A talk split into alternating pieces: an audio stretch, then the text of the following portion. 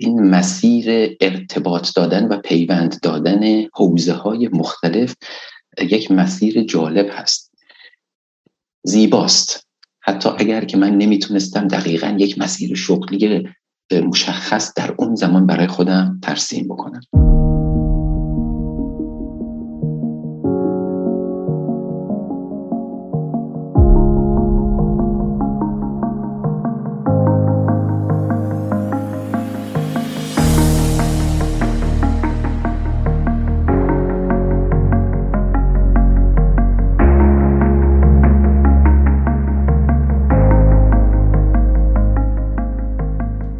من آیدین هستم و اینجا آنکادره. آنکادر اونجایی هستش که ما با کسایی که مسیر متفاوتی توی حرفه خودشون انتخاب کردن صحبت میکنیم و روایت‌های اونها رو میشنویم. من خیلی خوشحالم که بعد از تقریباً 2 سالی دوباره میتونم توی آنکادر در خدمت شما عزیزان باشم و امیدوارم که دیگه وقفه‌ای توی کارمون پیش نیادش. خب شما الان دارید به کادر 13 گوش میکنید و من یه مهمون خیلی عزیزی برای این کادر داشتم که صحبتاشون برای خود منم خیلی جذاب بود. ایشون پزشکی عمومیشون رو توی ایران خوندن، بعدش هم چند سالی سابقه طبابت و مدیریت تو شبکه بهداشت داشتن.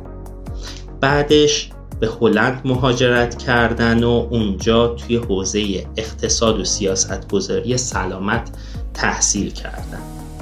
به خاطر علاقه‌ای که به تکنولوژی داشتن این مسیرشون رو به یه جهتی بردن که الان توی سمت مشاور ارشد ارزیابی نوآوری و فناوری سلامت توی مؤسسه ملی سلامت هلند مشغول به کارن. این مهمون عزیز ما جناب آقای دکتر پیام ابریشمی هستند. پس بیشتر از این منتظرتون نمیذارم و دعوتتون میکنم به شنیدن صحبت‌های پیام عزیز.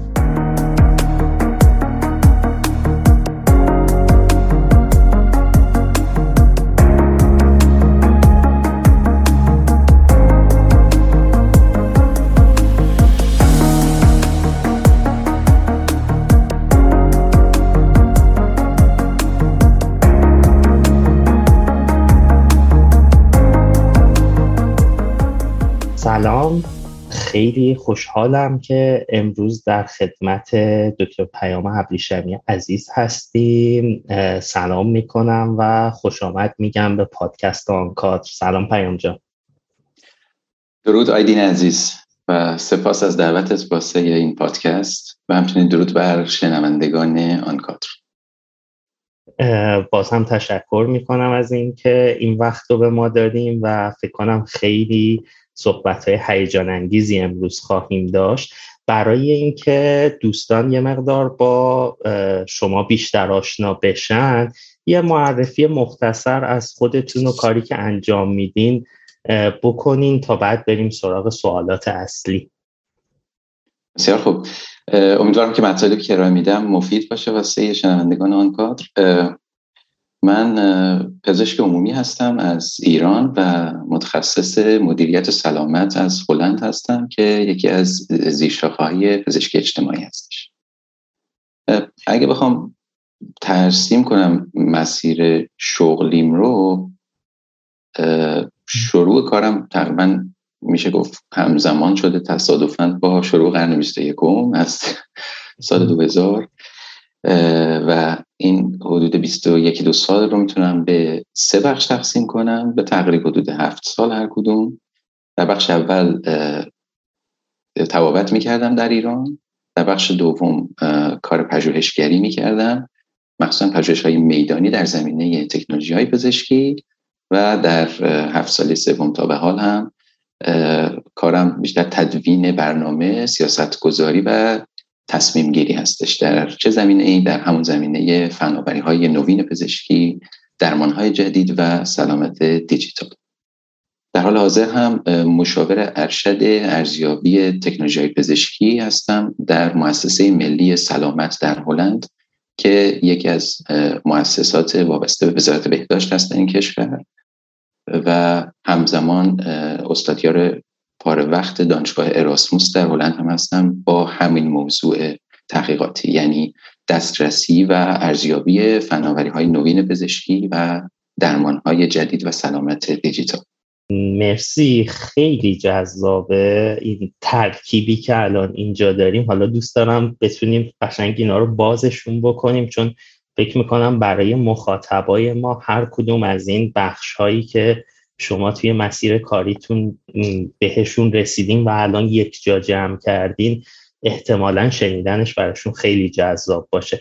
ولی حالا یه مختصر گفتین 7 سال طبابت بوده، 7 سال پژوهش تکنولوژی بوده و بعدش هم که الان به کارهای عملیاتی و برنامه ریزی و سیاست گذاری توی تکنولوژی های سلامت دارین میپردازین. این مسیر چطوری شده اصلا؟ چه اتفاقی این وسط افتاد؟ یه مقدار بخوایم بازش بکنیم که 7 سال این و اینها هی تغییر کردن. آره دیگه، ببین میتونم بگم که این مسیر رو ما الان با هم دیگه در حال مرور هستیم دیگه. اما اگه من برگردم به اون ابتدایی که از و اون مسیر رو بخوام با اون توالی زمانی که تا به حال تجربه کردم توضیح بدم، باید بگم که خب این مسیر برای من وجود نداشت و اینطور نبود که من مثلا این مسیری رو از بین یک سری انتخاب‌ها انتخاب کرده باشم. واقعا این مسیری بوده که من در طول این زمان تدوینش کردم، یعنی اجزای مختلف یک رو که لازم داشتم واسه این که ادامه بدم تو اون مسیری که می‌خواستم و فکر می‌کردم که تمایلش رو دارم و استعدادش رو دارم و علاقه دارم بهش، اینها رو در طول زمان به قول معروف المنت ها اجزای مختلف در کنار هم قرار دادم و این شد که الان این شده. اما اگر که بخوایم صحبت کنیم که حالا چی شد که مثلا من به این شکل مسیر رو انتخاب کردم و در یک زمان خاص سویچ کردم، 2 تا مسئله رو میتونم عنوان کنم. یکی این که مشاهداتم به عنوان پزشک خیلی خیلی به من کمک کرد در این که یک ذهنیت خیلی مشخص برای خودم توسعه بدم در طول چند سال و فقط به قول معروف محدود نباشه به شنیده ها. نه، این تجربه شخصی بود که خودم کردم به عنوان یک پزشک در جایی در جنوب استان فارس. من مشغول فعالیت بودم چندین سال که خب دور از مرکز هست، مرکز رو در گیومه میگذارم و خیلی چیزهایی رو من در این چند سال یاد گرفتم که تقریبا اکثر اونها در کاریکولوم های پزشکی و در زمانی که من دانشجوی پزشکی بودم اینها رو فرا نگرفتم. به عنوان مثال اون چیزی که خیلی برام مهم بود بحث این که چقدر این الگوهای ذهنی یا تصمیم‌ها یا رفتارهای بیماران در یک جغرافیای خاص که وابسته به عقاید خاصی هستش که در اون جغرافیا وجود داره، چقدر اینها مهم هست برای هم پروسه تشخیص یک بیماری و همین که چگونه به عنوان پزشک شما تجویز میکنید، چه درمانی رو تجویز میکنید. و این چیزی هستش که ما در علم استاندارد آموزش پزشکی فرا نگرفتیم، با این که خب یک پزشک وقتی که مخصوصا در یک جغرافیای وسیعی مثل کشورمون ایران و تنوع و گونه‌ای فرهنگ‌ها و رفتارها و به اصطلاح مسائل جغرافیایی، این رو واقعا میطلبه که این رو یاد بگیرید. و این چیزی بود که من بعد از شروع کارم به عنوان پزشک یاد گرفتم.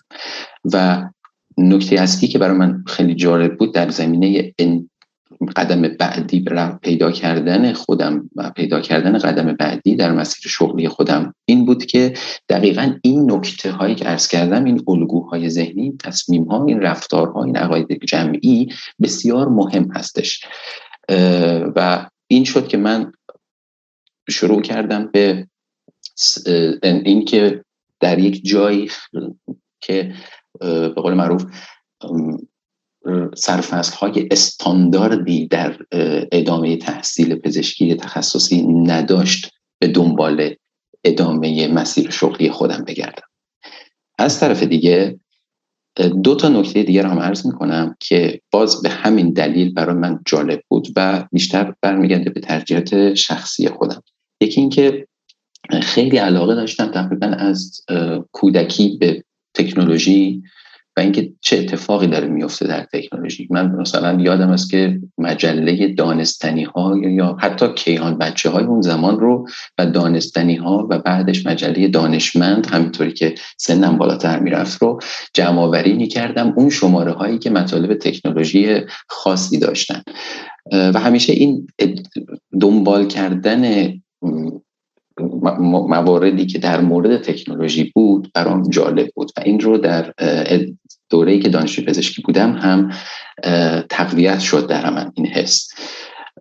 و سومین نکته هم مسئله تصمیم گیری و مدیریت بود که علاقه به این هم داشتم. بنابراین شما در نظر بگیرید فردی بودم که 3 تا علاقه رو در طول این چند سال به لطف این به قول معروف کاری که طبابتی که کردم در چند سال و در جای خارج از مرکز، خارج از مثلا شهر بزرگ انجام دادم، آروم آروم این رو یاد گرفتم و خودم رو تونستم پیدا بکنم که من دقیقاً چه چیزی دنبال چه چیزی هستم برای ادامه مسیر شغلی. و این رو در اون زمان ترکیبی بود از توجه به تصمیم‌ها و رفتارها و نگرش‌های بیماران.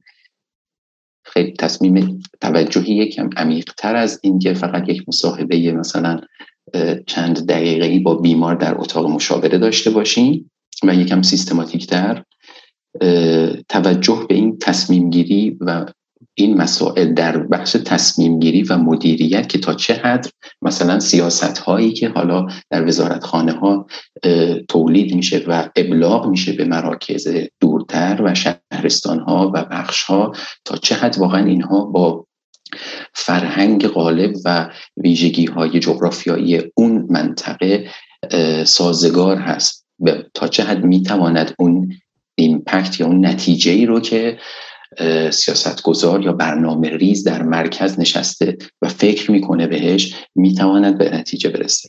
و بحث سوم بحث علاقه شخصیم به دنبال کردن تکنولوژی بود که سعی کردم که این 3 تا در طول این 3 تا دوره 7 ساله که عرض کردم از مسیر شغلیم به نحوی با هم دیگر ترکیب بکنم و این شد که من این مسیر رو تا به امروز ادامه دادم و فکر میکنم هم با تقریب زیاد فکر میکنم که همین مسیر رو به همین شکل و با همین دیدگاه در ادامه مسیر شغلیم هم ادامه خواهم داد. بسیار عالی، بسیار عالی. من چند تا برداشتی که برای خودم جذاب بود، یکی از مهمتریناش همین ترکیب کردن اون تجربه و پرکتیس پزشکی با تکنولوژی و مدیریت بود تو مسیری که داشتیم. و این نکته هم به نظرم خیلی جالب اومد که توی حوزه هایی که خیلی بین رشته‌ای میشن، دقیقا مثل حوزه‌ای که الان شما مشغول به فعالیت هستین، اینطوری نیست که یک مسیر تعریف شده‌ای وجود داشته باشه. آدما بر اساس علاقه‌شون میان اون حوزه ها رو با هم ترکیب میکنن و چه بسا اصلا یک حوزه جدیدی شروع میشه و برای خودشون یک جایگاه خاصی پیدا میکنن. و چقدر جالب که شما اینها رو قشنگ کنار هم گذاشتین. یه چیزی که برام حالا شاید من خودم هم تجربهش کردم، اکثر دوستانی که مثل شما اینطوری حوزه های بین رشته‌ای کار میکنن، فکر میکنم هم آدم هایی تو مسیرشون هستند که یه جاهایی روی این تصمیم گیریه کمکشون کردن، تأثیر خوبی داشتن براشون و این مسیر رو براشون هموار کردن. و از اون طرف من دوست دارم در مورد کسایی که و تجربیاتی که آدما خیلی موافق این تصمیم شما نبودن یا میگفتن که چه کاریه، مثلا خب مثلا تکنولوژی دوست داری همونجا بشی مثلا دانستنی ها بخون، یه همچین چیزایی به ذهن من میرسه. از این تجربیات هم داشتیم؟ قطعاً این بخشی از کل داستان رو به قول معروف شامل میشه و اینکه چه چالش هایی در پیش رو هست برای همین که شما به درستی گفتید مسیری رو که وجود نداره رو در ابتدا بسازی، یعنی اون زیر راه رو بسازی در جایی که مسیری اون چنان که شما خودت فکر میکنی وجود نداره. خب این راه واقعا یعنی هموار کردن یک راهی که از قبل وجود نداشته مطابق اون نظریه ها، ایده ها، اون آرزوهایی که شما در برای آینده خودت داری قطعا خالی از چالش نیست. یک نکته بسیار بزرگش این هستش که من هم اگر میگم باید برگردیم به اون زمان، هم میدونستم دقیقاً یک چیزی که چی میخوام و هم دقیقاً نمیدونستم. یعنی مثلا اگر که دوستان یا مثلا پدر و مادرم یا کسای دیگری از من میپرسیدن که خب حالا توضیح بده چی میخوای، به دنبال چی هستی، شاید قادر نبودم که قطعاً قادر نبودم مثل الان که دارم برمیگردم و به عقب نگاه میکنم این رو توضیح بدم. میدونستم که اون سرفصل های استانداردی رو که مثلا در اون زمان ما در بخش پزشکی اجتماعی یا MPH داشتیم که خیلی جدید بود، هم در اون زمان، من در مورد 20 سال پیش دارم صحبت میکنم، میدانستم که اینها اون چیزی نیستش که من در ادامه کارم دوست داشته باشم و بخوام ادامه بدم و دنبالش برم و بسازمش. و از طرفم میدونستم که اون تعریف هایی که اون عناوین مشخص تعریف شده‌ای مثل که با پسفند IST تمام میشه، مثل اینترنیست، مثل کاردیولوژیست و اینجور عنوان ها هم خیلی مسیری هستش که خیلی مشخص و هست در یک زمینه خاص پزشکی و این رو به صورت شما در عمق یک فیلد تخصصی فرو میرید. این چیزی بود که من نمیخواستم، ترجیح هم این بود که در سطح خودم رو گسترش بدم و تجربه بکنم. خب در این زمینه ها واقعا هم به عنوان فردی که تجربه‌ای ندارید و تازه در ابتدای این راه هستید و دقیقاً هم نمیتونید حتی عنوان کنید به زبان به صورت خام خیلی مشخص که چی میخواین، دقیقاً شما در این مرحله نیاز دارید به یک افرادی که الهام بخش شما باشن. دوم این که نیاز دارید به یک سری سازوکارهایی که حالا اسمش میشه بذاریم شانس یا تصادف یا برخوردهای اتفاقی با افرادی که یک دفعه بتونن شما رو کمک کنن در این مسیری که حداقل قطب نمایی به شما بدن که جهت رو حدوداً مشخص بکنید. از جمله اون افراد اول ابتدا بگم مادرم بود که خیلی در این که من out of box فکر بکنم و این مسیرهای موجودی رو که اگر شما پزشک عمومی هستید حتما باید مثلا یک تخصصی رو که خیلی مشخص هست، رشتهش وجود داره، تعریف شده، سرفصلاش مشخص هست، اگر این رو ادامه ندید و چیز دیگری، ترجیح دیگری داشته باشید it's okay، این اشکالی نداره، این مشکل نیست، این نشون نمیده که شما نمیدانید چی میخواید یا اصلا نمیدانید کی هستید. این خیلی مهم بود. نکته دوم، مثلا شخص دیگری مثل مشاور تز پزشکی عمومی من آقای دکتر جلال زمانی، امیدوارم همیشه سلامت باشن، که خیلی در این زمینه باز به من کمک کردن. ایشون کاردیولوژیست بودن اما عنوان تز پزشکی عمومی من بررسی مشکلات جنسی در بیمارانی بود که یک عارضه قلبی رو مثل سکته قلبی یا عمل جراحی بایپاس رو گذرونده بودن، که خب خود این باز یک همچنان که میبینید یک تلاشی بود برای من برای پیوند دادن موضوع اجتماعی با یک موضوع پزشکی، که خب نتیجهش هم خیلی در اون زمان خوب شد. در کنگره اون زمان، کنگره بین‌المللی در استان فارس عنوان شد و ارائه شد. و خب اینها همه تشویق بود برای من، برای اینکه این مسیر ارتباط دادن و پیوند دادن حوزه‌های مختلف یک مسیر جالب هست، زیباست. حتی اگر که من نمیتونستم دقیقاً یک مسیر شغلی مشخص در اون زمان برای خودم ترسیم بکنم. این دوتا رو فکر میکنم حالا تو ذهنم هست. البته افراد دیگری در طول این زمان بودن، ولی خب این دوتا فرد رو خواستم مشخصاً نام ببرم. خیلی عالی، خیلی عالی. من این چیزی که در مورد مادر بزرگوارتون گفتیم که اینطوری فکر میکردم، به نظرم کسایی که مثل شما این یه همچین مسیری رو رفتن حتما یه همچین آدم‌های اطرافشون بودن که این تفکر رو توی ذهنیتشون ایجاد بکنن. ولی بین صحبتاتون این عبارت هم میدونستم هم نمیدونستم برای من خیلی جالب بود و حالا برای اینکه من خودم تقریباً چندین سال از شما عقب‌ترم شاید توی این مسیر، برای خودم یه سوال پیش اومد. آیا الان هم، یعنی من برداشتم اینه که ما همیشه یک درصدی از این میدونستم و نمیدونستن رو داریم، آیا الان هم یه همچین چیزی هست که در مورد آینده بگین که هم میدونم هم نمیدونم؟ خیلی سوال خوبیه. اگه کوتاه بخوام پاسخ بدم، بله، و یک بله قطعی بگم، یعنی 100% پاسخ من این سوال بله هست. و این سوال رو، یعنی پاسخ من به این سوال، علاوه بر این که حالا با افزایش تجربه شغلی و با افزایش سن و تجربیات زندگی آروم آروم به این نکته میرسه هر فردی، حوزه کاری فعلی من هم دقیقاً در مورد همینه.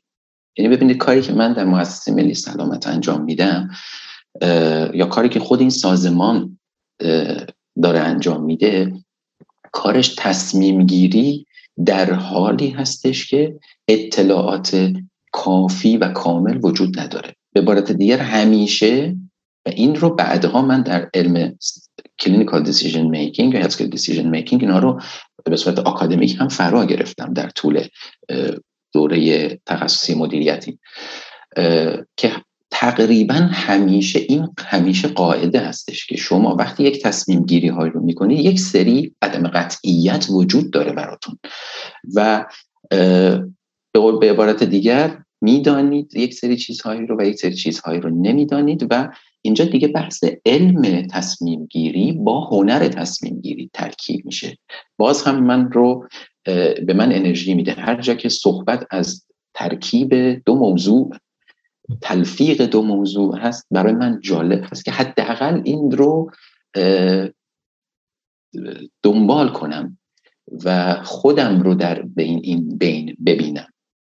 و بنابراین برگردیم به سوالی که پرسیدی، بله همیشه من فکر میکنم این مسئله هست در تصمیم گیری هایی که در سطح ملی انجام میشه در مورد یک، مثلا آیا ما یک درمان که خیلی به نظر میرسه اثر بخشی خیلی خوبی داره و یک گروه از بیماران رو میتواند درمان بکنه، اما در حال حاضر در ابتدای ورودش شواهد علمی در دال و اثر بخشیش کم هست، آیا ما این رو به عنوان یک درمان در بیمارستان‌های مایل هستیم به عنوان در جامعه گسترش بدیم و در دسترس قرار بدیم؟ و اگر بله به چه شکل، اگر نه به چه دلیل؟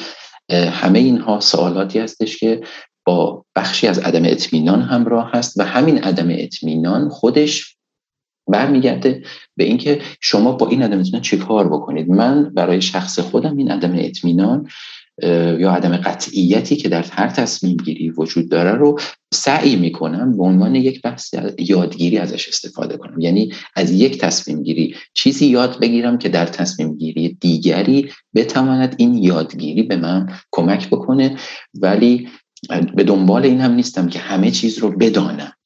و وقتی که به این نقطه برسی که شما همه چیز رو نمیدانید وقتی تصمیم گیری انجام میدهید، اون وقت با انتخابی که کردید بر اساس اون اطلاعاتی که داشتید هم خوشحال خواهید بود و درصد پشیمانی از اون انتخاب‌ها هم در آینده کمتر میشه، چون این مشخص هست برای شما از ابتدا که بعضی چیزها خارج از توان شما در اون لحظه‌ای هستش که یک تصمیمی رو میگیرید. بسیار توضیح عالی بود، ممنونم.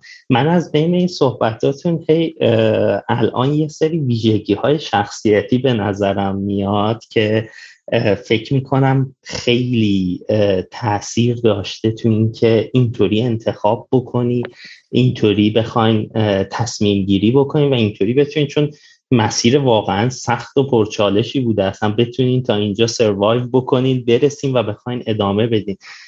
اون ویژگی های حالا شخصیتی یا اون ویژگی هایی که توی خودتون بولد بوده که کمکتون کرده الان توی کارتون پیشرفت بکنین و به این جایگاهی که هستین برسین، به نظرتون مهمتریناش چیا بوده؟ ببین، من میتونم سوالت رو از دیدگاه خودم پاسخ بدم، ولی بذار اول از دیدگاه خودم پاسخ بدم و بعد یک پاسخ دیگه هم به این سوال بدم.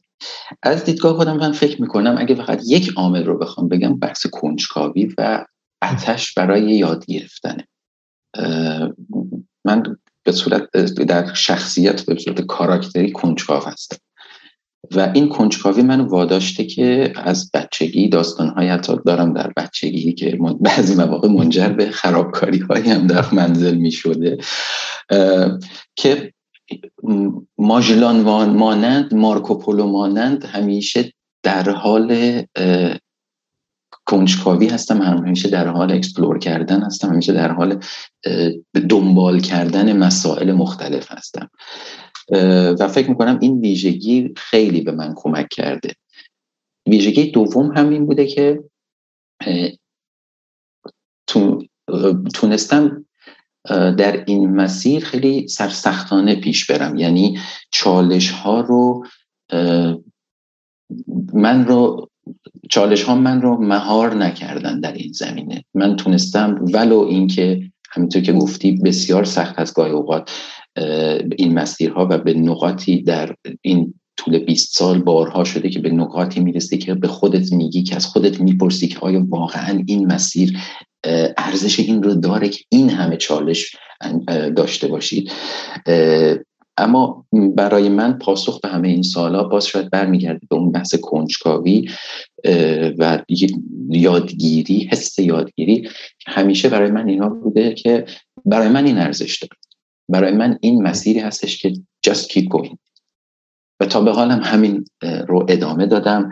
از چالش‌های یکم ساده‌تر و که کم اهمیت مثل این که آره این دلیلی که شما مثلا این مسیر رو رفتین بود که در امتحانات تخصصی پزشکی قبول نشدی در ایران، از این مسائل ساده مثلا بود، من خاطرم هست، تا مسائل خیلی جدی‌تر مثل این که مثلا وقتی که شما یک مسیر جدیدی رو دارید انجام میدید منتور به اون شکل ندارید و منتور نقش بسیار مهمی داره برای اینکه شما رو در مسیر شغلی یا تحصیلی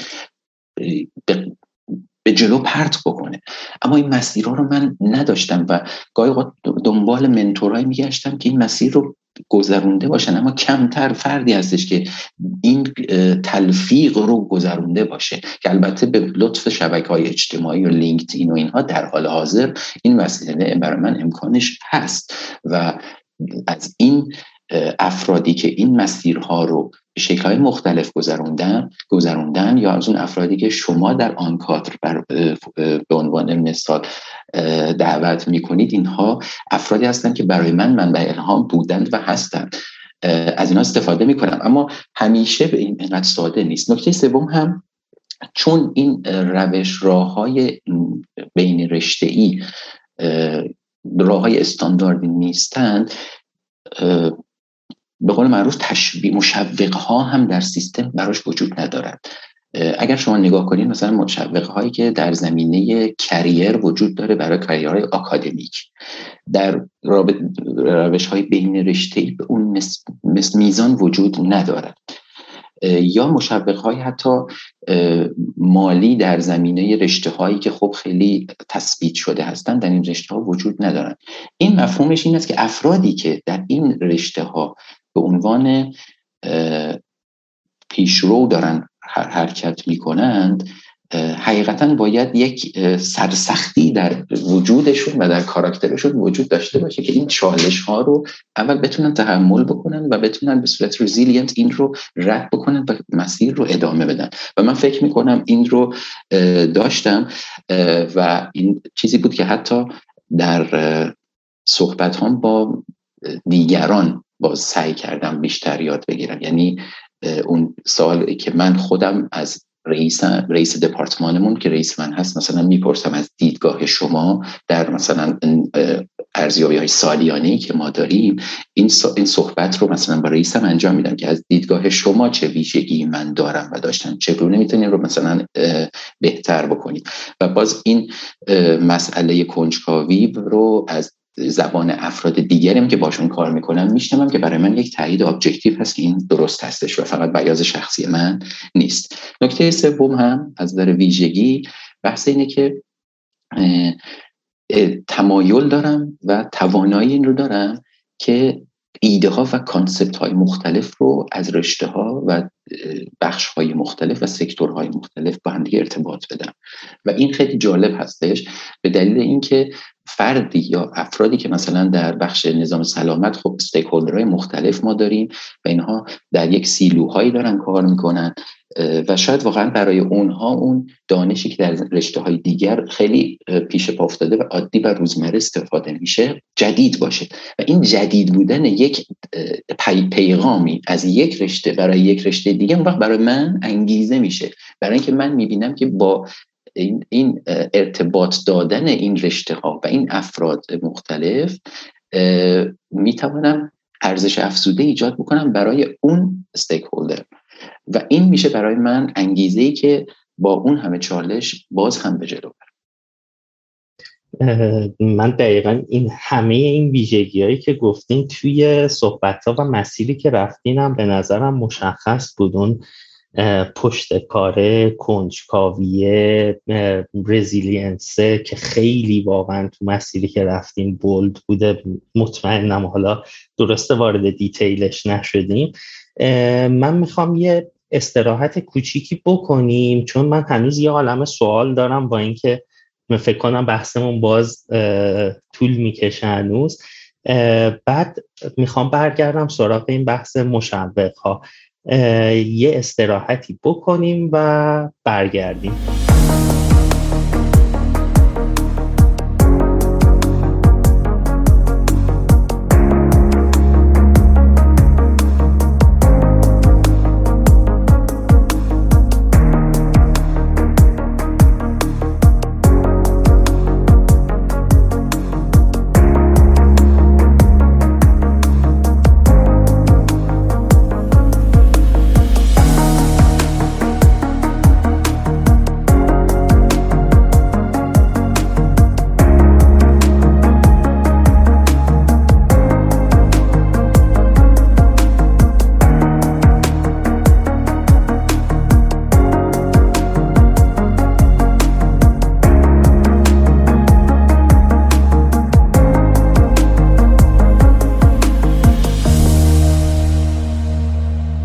بعد از یه استراحت کوتاه برگشتیم و پیام جان من میخوام برگردم به بحث اون مشوق‌ها و سوال کنم که الان تو این کاری که دارین انجام میدین اون چیزی که به وجد میاردتون، اون چیزی که انگیزه میده که این کار رو ادامه بدین و براتون هیجان انگیزه چیه؟ نکته ای که اولی که میتونم در این زمینه بگم بحث همین گونه به گونگی و تنوع مسائلی هستش که من باهاش در تماس هستم در زمینه ارزیابی تکنولوژی ها. انقدر سرعت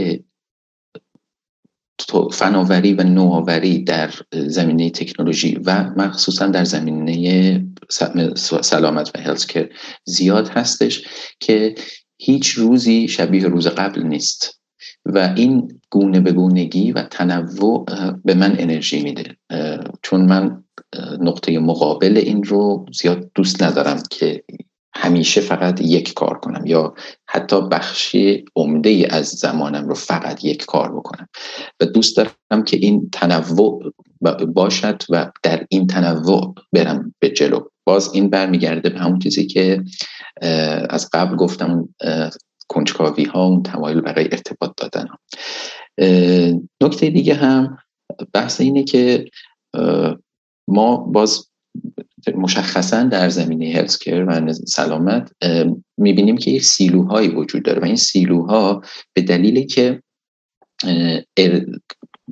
فعالیت‌های علمی و اجرایی در شکلگیری نظام سلامت در طول مثلا 30-40 سال گذشته همیشه بر این اساس بوده که کارها تخصصی تر بشه و گروه‌های خاصی کارهای تخصصی رو انجام بدن که هم تجربه سریعتری ایجاد بشه و هم راندمان بالاتری وجود داشته باشه. بنابراین از دیدگاه اپریشن ریسرچ و راندمان سیستم ها همیشه این گرایش وجود داشته در طول سالهای گذشته و دهه‌های گذشته.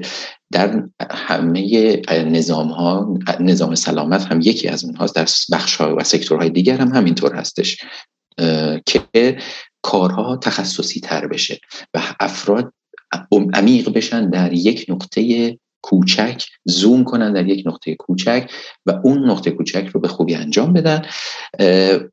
این وسط وقتی که ما به مثلا دهه دوم قرن 21 میرسیم، از اون زمان تا به امروز میبینیم که نیاز برای ارتباطات افقی و هوریزونتال بین این سیلوهای تخصصی روز به روز داره بیشتر میشه و این هم چیزی هستش که به من انرژی میده، به دلیل اینکه من میتوانم، چون دانشی رو دارم از رشته‌های مختلف، بدون اینکه در این رشته‌های مختلف مرتبط دانش بسیار زیاد تخصصی داشته باشم، میتوانم این رشته‌ها رو به هم دیگه ارتباط بدم.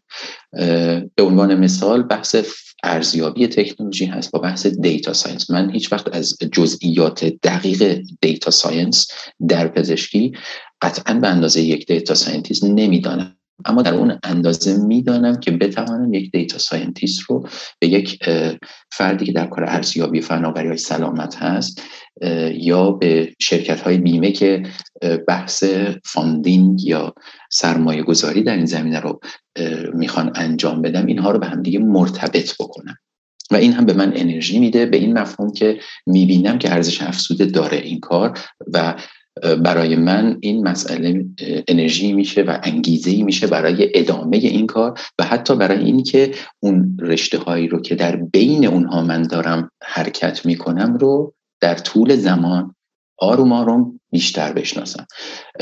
بحث مثلا مشخصا دیجیتال تکنولوژی و دیتا ساینس برای من حدوداً 3 سال هستش که موضوع هست، یعنی تا 3 سال پیش من تقریبا اطلاعاتی رو نداشتم در این زمینه و با شروع بحث ورود تکنولوژی های دیتا دریون و هوش مصنوعی در پزشکی از 3 سال پیش تصمیم گرفتم که زمانی رو روی اون هم بگذارم، بدون اینکه بخوام خیلی تخصصی در یک زمینه خاص داشته باشم. اما هدف من این نیست، هدف من این هستش که بتوانم اون استیک هولدرهایی رو که در زمینه تولید و گسترش اپلیکیشن های هوش مصنوعی در پزشکی دارن کار میکنن رو به اون استیک هولدرها یا افراد یا رشته های علمی که در مورد ارزیابی فناوری سلامت هستش رو به هم دیگه پیوند بدم تا بتوانیم پاسخگو باشیم به سوالاتی که در این زمینه وجود داره که آیا مثلا این تکنولوژی جدید که توانایی تشخیص به عنوان مثال یک تومور احتمالاً سرطانی رو از روی عکس‌های رادیولوژی یا از سی تی اسکن داره رو، آیا این مفهومش از نظر تشخیصی چی هستش و تعامل بین یک رادیولوژیست که کارش این تشخیص هست و این اپلیکیشنی که حالا بخشش به صورت اتوماتیک توسط الگوریتم میخواد انجام بشه چی هست. بنابراین اینجا هستش که شما تعامل بین افرادی که در زمینه توسعه تکنولوژی و استفاده کنندگان تکنولوژی و پرداخت کنندگان تکنولوژی هستند رو میبینید و اینجایی هستش که من سعی میکنم که این ارتباط رو ایجاد بکنم و همین هم به من انرژی دید. بسیار کار جذابه. من همینجا همین که تعریف میکنی هیجان زده میشم در مورد کارتون. یه بحثی رو الان فکر کنم میتونیم با هم باز بکنیم چون توی صحبتتون هم بود این موضوع بین رشته‌ای بودن. من بین حالا هم بچه هایی که الان اوایل مثلا مسیر تحصیلیشونه، هم کسایی که حالا تو رشته‌های علوم پزشکی فارغ التحصیل شدن یا یه مقدار از کارشون گذشته، برای خیلی ها هست که این بین رشته‌ای بودنه و جایگاهش توی حالا سلامت توی دنیا الان یه مقدار گنگه. با توجه به اینکه شما الان توی هلند و توی سیستم بهداشتی اونجا مشغول به کار هستین، هلند از نظر تکنولوژی واقعاً جزو کشورهاییه که خیلی خوب، مخصوصاً دانشگاه شما که بسیار خوب تو این زمینه کار میکنه. میخوام ببینم نگاه شما به این پوزیشن‌های بین رشته‌ای و آیندهشون چی هست و چی پیش بینی میکنیم برای کسایی که توی این حوزه ها وارد میشن؟ خب ما همونطور که گفتی این رشته ها به طور کلی در دنیای آکادمیک و در دنیای تکنولوژی و فناوری جدید هستند و خب جدید بودنشون هم نکات مثبت رو داره و هم نکات کم منفی رو میتونه داشته باشه. از دید افرادی که حالا میخوان این مسیرها رو به عنوان مسیر آینده شغلیشون انتخاب بکنن،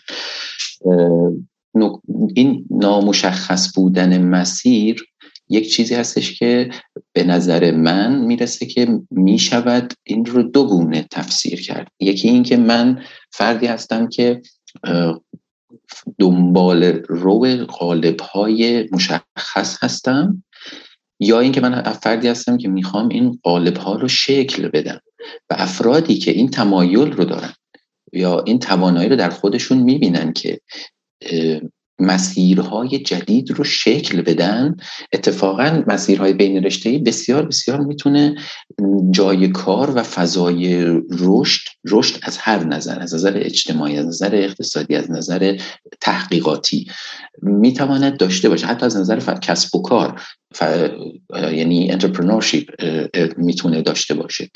بنابراین برمیگرده باز به اون ترجیحات افراد که به نظر من میرسه با توجه به اینکه در دنیای امروز همونطور که عرض کردم پروسه ای رو که در دنیای صنعتی شدن تسک ها و کارها تا به امروز پیش رفتیم و الان دیده شده که نیاز هست به این گونه رشته های بین رشته ای، بنابراین آینده رو من واقعا مثبت میبینم. نکته دیگه باز در همین زمینه این هستش که در طول حدود 15 سالی که من در زمینه کار میان رشته‌ای از سطح جونیور شروع کردم و تا به این امروز میبینم که اگر مقایسه کنم مثلا با 10 سال پیش، این که مثلا عناوین شغلی، پوزیشن های شغلی بین رشته‌ای در 10 سال پیش بسیار بسیار نایاب بود، حتی در هم کشور هلند که شما گفتید.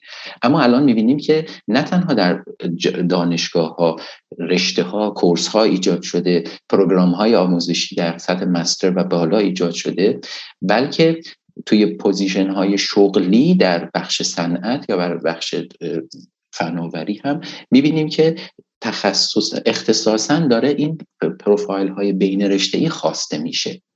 و این یک نکته هستش که برای من جالب هست که میبینم چطور این مسیر داره گسترش پیدا میکنه. و خب اگر ما این همین مثالی رو که مشاهده شخصی من هستش در بین دنیای تحقیقات که در دانشگاه انجام میدم، کار سیاستگذاری که در مؤسسه انجام میدم و ارتباطاتی که با شرکت‌های استارتاپ‌های تکنولوژی دارم، میبینم که این قضیه یک اثر سینرژیستیک داره و در آینده نزدیک شاید نیاز به این مسئله حتی بیشتر از امروز هم باشه. و وقتی نیاز بیشتر شد، خب نسل اول این بین رشته‌ای ها می توانند مسیر رو بهتر بسازند، مسیر رو گسترش بدن و فضا رو برای نسل دوم که در آینده قرار هست بیان فراهم بکنن.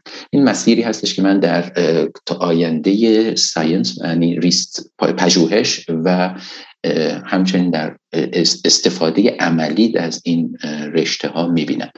نکته‌ای که هستش اینه که همیشه یک مقدار زیادی انعطاف پذیری وجود داره در این رشته ها و همچنان که عرض کردم یک حالتی هستش که شما به عنوان شخصی که این مسیر رو ادامه دادید بسیار بسیار فرصت و ظرفیت دارید که این رو به اون شکلی که در اون کانتکست و قالبی که شما دارین کار میکنید شکلش بدید. به عبارت دیگر اینقدر اجایل و انعطاف پذیر هستن این رشته ها که میشود فرم هایی رو برای کسب و کار ایجاد کرد، ازش مدل‌های رو برای تحقیقات آکادمیک محض ایجاد کرد، مدل‌های رو برای کارهای سیاستگذاری انجام داد و حتی مدل‌های رو تلفیقی مثل کاری که خود من انجام میدم ازش استفاده کرد که توضیحش رو دادم.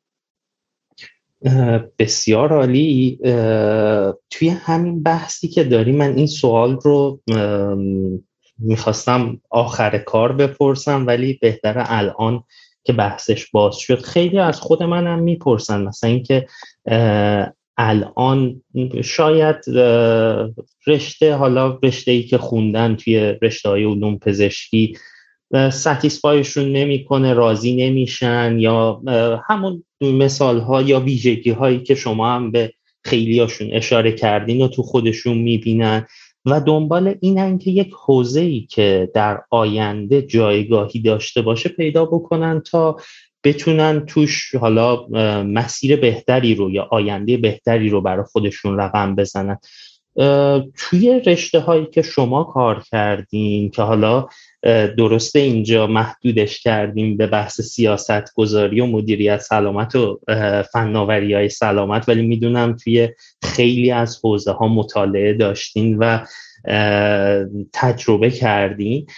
اون چیزهایی که فکر میکنین میتونه تو آینده برای بچه ها که یه مقدار جوانتر هستن یا الان میخوان یک حوزه‌ای رو کنار رشته خودشون تجربه کنن میتونه جذاب باشه و آینده دار باشه؟ من دقیقا سوالی که بچه ها میپرسن رو دارم تکرار میکنم.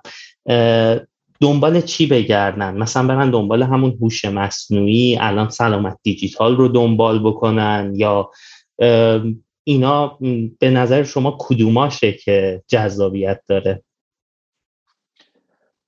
اینم سوال خیلی خوبی البته و مشخصاً واضح هستش که این سوال رو خیلی هم میپرسن برای اینکه بهتر ببینن در آینده نزدیک ما به چه مسیری داریم میریم.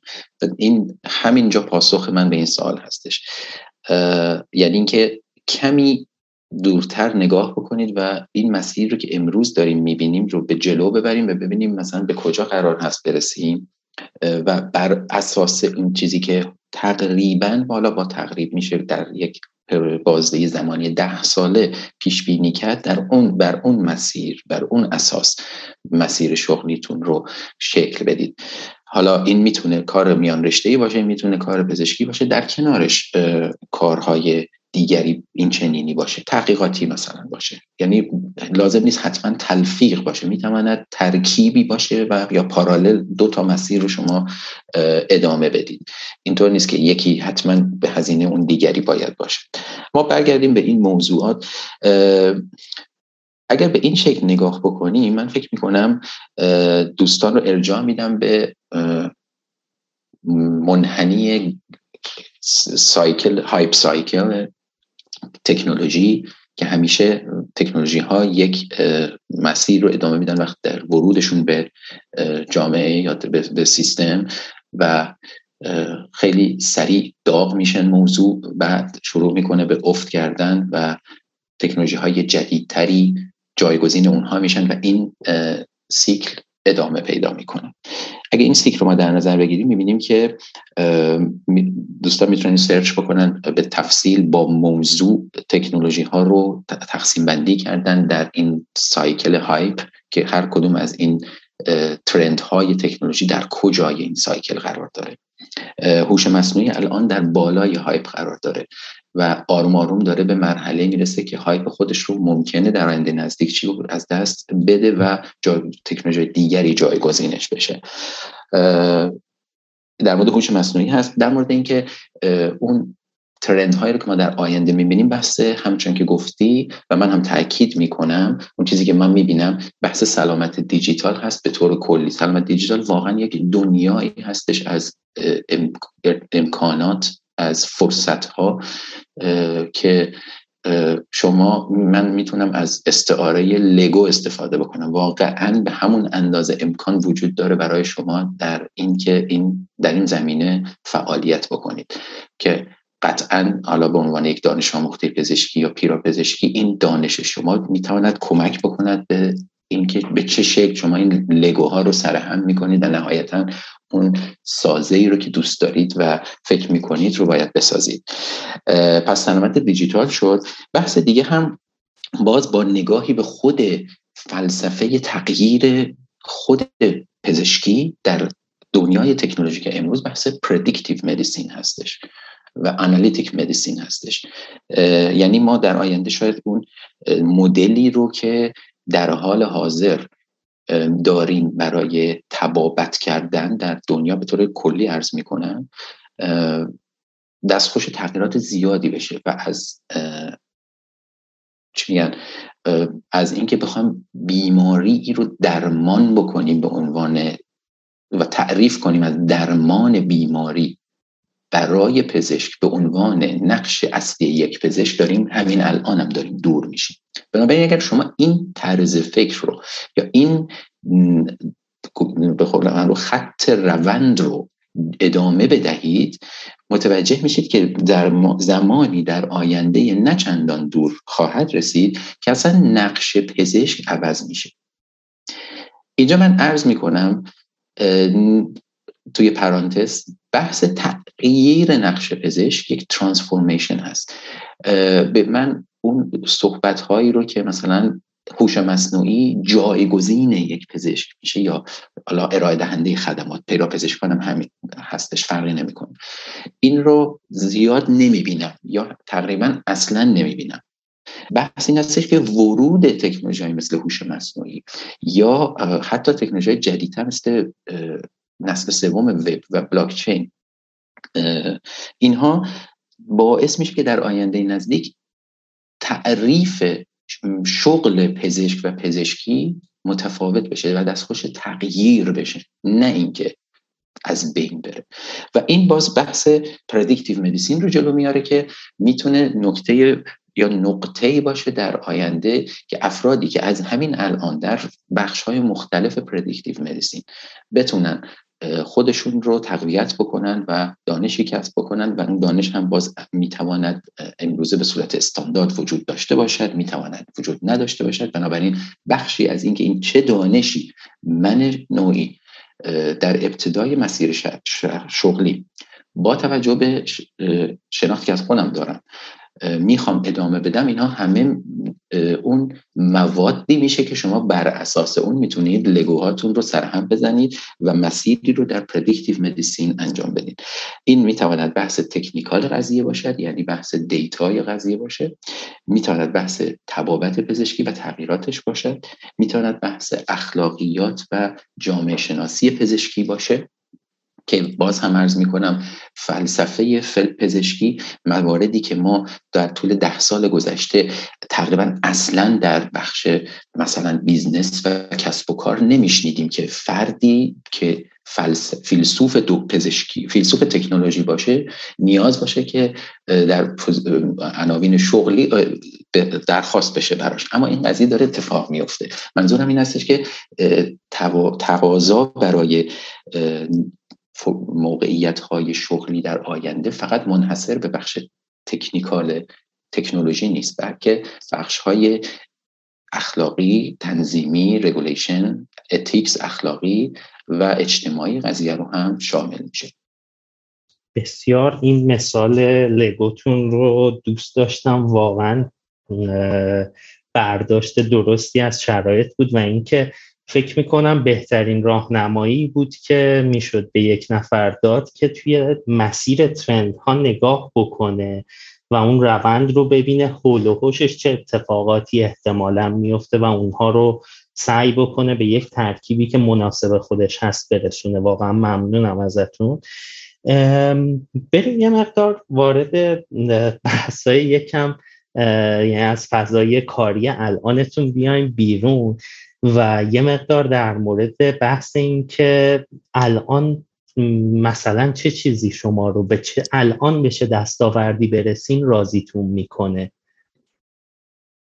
فکر میکنید؟ سوال خوبی هستش. من وقتی که میبینم که مثلا وقتی که در دانشگاه یک پروژه تحقیقاتی داریم و نتیجه اون پروژه تحقیقاتی به صورت مستقیم در صحبت‌های روزمره همکاران من در بخش سیاست‌گذاری داره استفاده میشه، این به من خیلی انرژی میده، برای که میبینم که کاری که دارم انجام میدم مستقیما ترجمه میشه به یک ایمپکت، اثر داره میذاره و برعکس. و این کاری هستش که من در بین بخش سیاست‌گذاری و بخش دانشگاهی دارم انجام میدم، یعنی سوالاتی رو که سیاست‌گذاران در ارتباطاتشون با از یک طرف با بخش بدنه نظام سلامت، از یک طرف با استارتاپ‌ها و شرکت‌های فناوری و از یک طرف با انجمن‌های تخصصی پزشکان دارند، این سوالات بسیار نابی هستش که این سوالات ارزش تحقیقاتی خیلی زیادی داره و برای افرادی که در دانشگاه به صورت فول تایم دارن این کارها رو انجام میدن شاید خیلی زمان زیادتری طول بکشه تا این سوالات رو بتونن جمع بری بکنن. ولی وقتی من این سوالها رو در اونجا عنوان میکنم میبینم که افرادی که کار تحقیقاتی فول تایم دارم انجام میدن لبخند میزنن و میبینن پتانسیل رو در این مسئله. و از اون طرف هم وقتی که نتایج تحقیقاتی پژوهش‌های مثلا میدانی در زمینه دیجیتال هلث رو با پالیسی میکرها، اونایی که در تصمیم گیری سلامت و ارزیابی سلامت هستن به اشتراک میگذاریم، باعث میشه که تصمیم گیری ها مبتنی بر شواهد و ساینس بیسد بشه و این هم یک نکته بسیار مهم و دستاورد مهمی هست که البته من این دستاوردها رو نقش اجرا میکنم در ایجاد این دستاورد. این چیزی هستش که یک چیز پروسه و ترند هست در طول زمان ایجاد میشه، ولی موارد مشخص رو هم مثالهای مشخصی رو هم من دارم که خیلی جالب بود. مثلا فعالیت میدانی که من در زمان سال 2008 تا 2012 بر روی ارزیابی جراحی‌های رباتیک در کشور هلند و در اروپا انجام دادم، نتیجه تحقیقاتش به دلیل اینکه ارتباطی می‌خواست ایجاد بکنه بین تحقیقات دانشگاهی و تحقیقاتی که پرکتیس بیسد هست و پرابلم اورینتد هست از طرف سیاست‌گذاری و بخش مدیریت، نتیجهش به قول معروف خیلی خوب صحبت شد در موردش. در تلویزیون برنامه‌ای در شبکه خبری در اون زمینه برگزار شد. حتی همون گزارشی که من نوشتم، همون گزارش دلیلی شد برای اینکه نمایندگان مجلس به صورت رسمی وزیر بهداشت وقت رو در سال 2012 فرا بخوانند و توضیح بخواهند که وضعیت ورود این تکنولوژی در روباتیک سرجری در کشور به چه شکل است. در اون زمان وارد جزئیات این نمیشم، فقط نمونه ای رو عرض میکنم از این که یک پژوهش میتونه ایمپکت داشته باشه با این دیدگاه بین رشته‌ای، و همین شد که برای من بسیار مهم هستش. ما در پژوهش‌های بیان رشته‌ای جایزه نوبل نداریم، ما جایزه‌های تحقیقاتی آنچنانی نداریم. در بخش افرادی که در این زمینه کار میکنن به اون شکل، چون رشته ها کاملا تثبیت شده نیست، سیستم های ریواردینگش هم تصمیم شده نیست، ولی یک همچنین اتفاقاتی که میفته حتی اول خیلی انرژی بخش و انگیزه ساز میشه و حتی نوید بخشی میشه که ما حتی میتوانیم بر این اساس پرفورمنس ایندیکیتور دیولپ کنیم. یعنی بگیم اگر ساینسی قرار هست در جامعه نمود داشته باشه و ایمپکت داشته باشه، بتوانیم اینها رو هم در به قول معروف به عنوان مثال در بررسی سی وی افرادی که قرار هست یه پوزیشنی رو در آینده بگیرن لحاظ بکنیم. مفهومش برای افرادی که در ابتدای شغلشون هستن این هستش که اگر در این زمینه ها هم فعالیتی داشته باشن، هر چند در مقیاس کوچک، میتواند یک زمانی در طول پروسه شغلیشون صرف نظر اینکه در چه بخشی کار میکنن، حالا دانشگاهی باشه، صنعت باشه یا دولت باشه، به هر حال میتواند کمک کننده باشه. واقعا عالیه، واقعا تبریک میگم. این که شما بتونین بعد از این همه مدت توی یه حوزه کار کردن هنوز اون بخشی که رضایت براتون ایجاد میکنه و به وجدتون میاره، انگیزه میده و اینها رو داشته باشیم و دنبالش باشیم، واقعا یه نعمت و واقعا تبریک میگم بهتون. من یه مقدار صحبت رو ببرم شخصی ترش بکنم، میخوام ازتون بپرسم بزرگترین ریسکی که تا الان توی حالا زندگی شخصی و کاریتون انجام دادین چی بوده؟ ببین، برگردیم به اون مسیر شغلیه که از در ابتدا صحبت کردم، اون سه تا بخش 7 ساله. مسیر شغلی من تا الان در موردش مشخصا صحبت نکردم، تلفیق شده با یک موضوع دیگری که اون موضوع کل این مسیر رو هم تحت شعاع قرار داده و هم خیلی مهم هستش و اون بحث مهاجرت هستش. من زمانی که برای ادامه تحصیل در این زمینه به هلند آمدم، بحث باز همون ابتدای صحبت گفتیم، بخشی از چیزها رو میدانیم، بخشی از چیزها رو نمیدانیم. واقعا فکر نمی کردم که این بحث مهاجرت اینقدر مهم باشه. من بنابراین شما پیام رو تصور کنید که هم در حال ترسیم مسیر شغلیش بعد از پزشکیش هست، هم مهاجرت کرده، و یک نکته سوم هم که بسیار تصمیم بزرگی هست در همون زمان به فاصله حدود 1 سال اتفاق افتاد و اون هم پدر شدن من بود. و این سه تا موضوع رو وقتی که در کنار هم قرار بدین، میشه گفت از نظر زمانی یک ریسک یا عدم قطعیت بزرگی رو برای من به وجود آمد که شاید در اون زمان من دقیقاً نمیدونستم، واقف بهش نبودم که هر سه تای اینها در کنار هم دیگه و همزمان، حداقل با زمان کوتاهی، خب چالش برانگیز هست و میتواند سخت هست که به قول معروف از توی هر سه این هندونه ها رو بخوای با هم بردارید، دست بلند بکنی، و خب تصمیم های بسیار بزرگی هم هر سه تا اینها.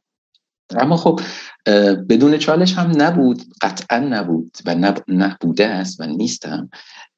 اما خب that's life، زندگی همینه دیگه، داریم جلو میریم، سعی میکنم یاد بگیرم، ادامه بدم، اگه اشتباهی میکنم که کردم یاد بگیرم، تا حدی از خودم انتظار داشته باشم که وارد بحث کمالگرایی پرفکشنیستی نشم. این البته زمان هم هستش، یعنی سن هم که افزایش پیدا میکنه، انسان قدرت ریلیتیو کردن کانسپت های مختلف رو، ارتباطات بین زندگی و شخصی و شغلیش رو هم بهتر ایجاد میکنه. و خب در این زمینه من بگم بحث مهاجرت کردن به من خیلی کمک کرد.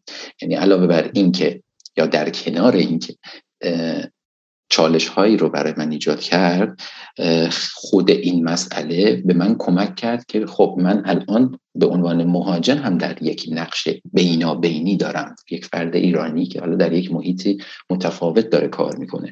زمانی که من شروع کردم در سال 2008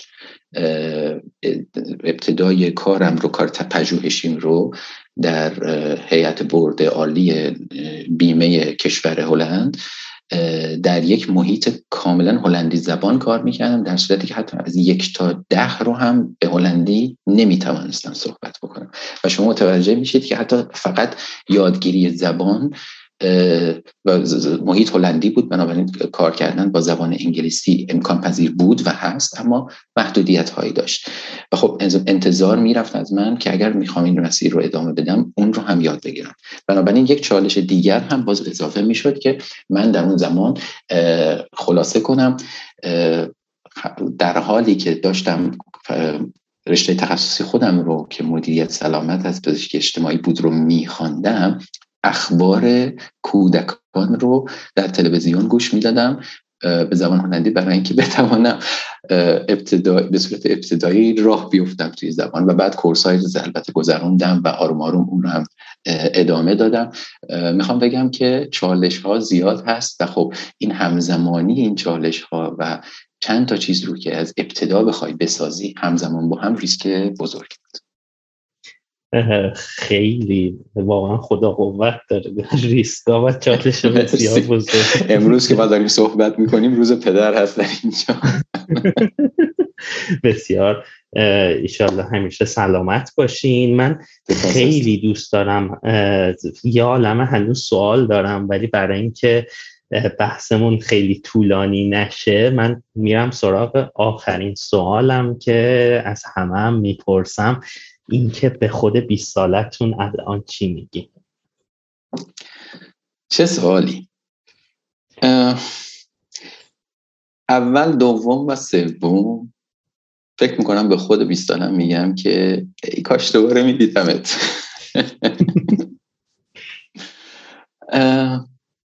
زمان زود میگذره. اما مورد بعدی که میخواستم بگم این بوده که فکر میکنم بهش میگم که به خودت زمان هدیه کن، به خودت زمان اعطا کن، برای اینکه بتونی خودت رو بهتر بشناسی. چرا اینو میگم؟ به دلیلی که برمیگردم باز به همون 20 سالگی خودم، تخت خودم رو، و فکر میکنم شرایط الانم متفاوت نیست، شاید حتی بدتر هم شده باشه، افراد خودشون رو در اون سن تحت یک سری فشارهای اجتماعی و فشار از طرف گروه‌های همسان می‌بینن که باید خیلی سریع شما انتخاب‌هایی رو بکنی در زندگی که ایجاد کننده و تعیین کننده آینده شماست. به این سادگی نیست و باید سریع این کار رو انجام بدید. تحت فشار سرعت گاهی اوقات ما فراموش می‌کنیم که به عنوان انسان و به عنوان یک محدودیت هایی که ما در تصمیم گیریمون به عنوان انسان یا به عنوان گروه داریم، به خودمون زمانی اعطا کنیم که خودمون رو بهتر بشناسیم و ببینیم دقیقاً چی میخوام.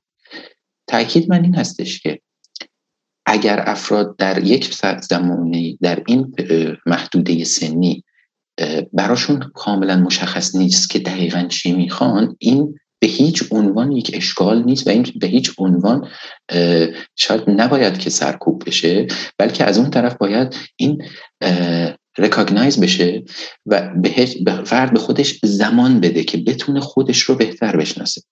ببینید من یه مثال از جای دیگه براتون بزنم که این رو موضوع رو مشخص میکنه. در حدود 10 سال هست که من جراحی‌های رباتیک رو دنبال میکنم و یک نکته‌ای رو که جراحانی که با این تکنولوژی کار میکنن تقریبا همیشه صحبتاشون باش تمام میکنن به عنوان نتیجه گیری، این است که رمز موفقیت جراح این هستش که know the anatomy. آناتومی رو بشناس.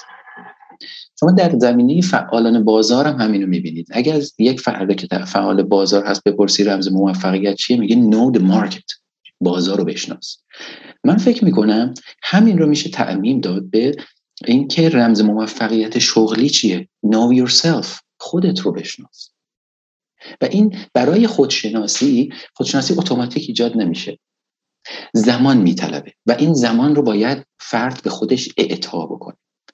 این به این معنا نیستش که البته در جا بزنی، نه، به این معناست که اکتیو دنبال این باشی که من چی میخوام، دنیا به کجا داره میره، چه چیزی برای من در این وسط جالب هست و من چه کانتریبیوشنی، چه کاری میتونم در این میان انجام بدم تا بتونم اون لیگوها رو، برمیگردم با همون متافور که اونجا میتونه کمک کننده باشه، چجوری میتونم لیگوی زندگی خودم رو، زندگی شغلی حرفه‌ای خودم رو بسازم. و نکته بعدی و آخری هم این هستش که به همون اندازه که ما در حال فکر کردن به اینکه چه کورسی رو بگذرونیم، چه دانش تخصصی رو کسب بکنیم که مسیرمون رو ادامه بدیم، به مهارت‌های نرم، اون چیزی که سافت سکیل گفته میشه، هم توجه بکنیم. من میبینم مثلا در یک گرایشی در خیلی از افراد توی این سن وجود داره، مخصوصا در ایران، که از یک کورس بریم یک کورس دیگه. وقتی یک کورس رو گذروندیم، توی یک فیلد دانشی کسب کردیم، کورس بعدی رو بگذرونیم، بعد اون تمام میشه، به همین شکل ادامه بدیم و به این شکل ما لیگوی خودمون رو بسازیم. اما بعضی مواقع واقعا در این بین مهارت‌های نرم فراموش میشه. مهارت‌های مثل تیم ورک، کار گروهی، توانایی صحبت برای جمع، بحث کانفلیکت رزولوشن، مهارت‌های حل از تعارض، بحث پروفشنال رایتینگ که مثلا تاکید میکنم لازم نیست شما نویسنده بشوید، اما پروفشنال رایتینگ یک مهارتی هست که صرف نظر از اینکه شما چه کار خواهید کرد بسیار کمک کننده هستش. و بنابراین این رو هم به خود 20 سالم میگم که شما اون دیواری رو که میخوای از لگو بسازی، شاید گاهی اوقات لازم باشه اون چسبی بینش و سیمانی که بین اون دیوارا هست، اونها مهارت‌های نرمه، به اونها هم توجه کن. خیلی عالی بود آدم، من واقعا دلم می‌خواست یکی 20 ساله بودم اینا رو بهم میگفت. مرسی آی دکتر. خود منم همینطوره. خیلی خیلی لطف کردین. من همینجا از شما و همه شنونده‌های عزیز آنکادر خداحافظی می‌کنم. ممنونم ازتون. سپاس از تو، خیلی ممنون.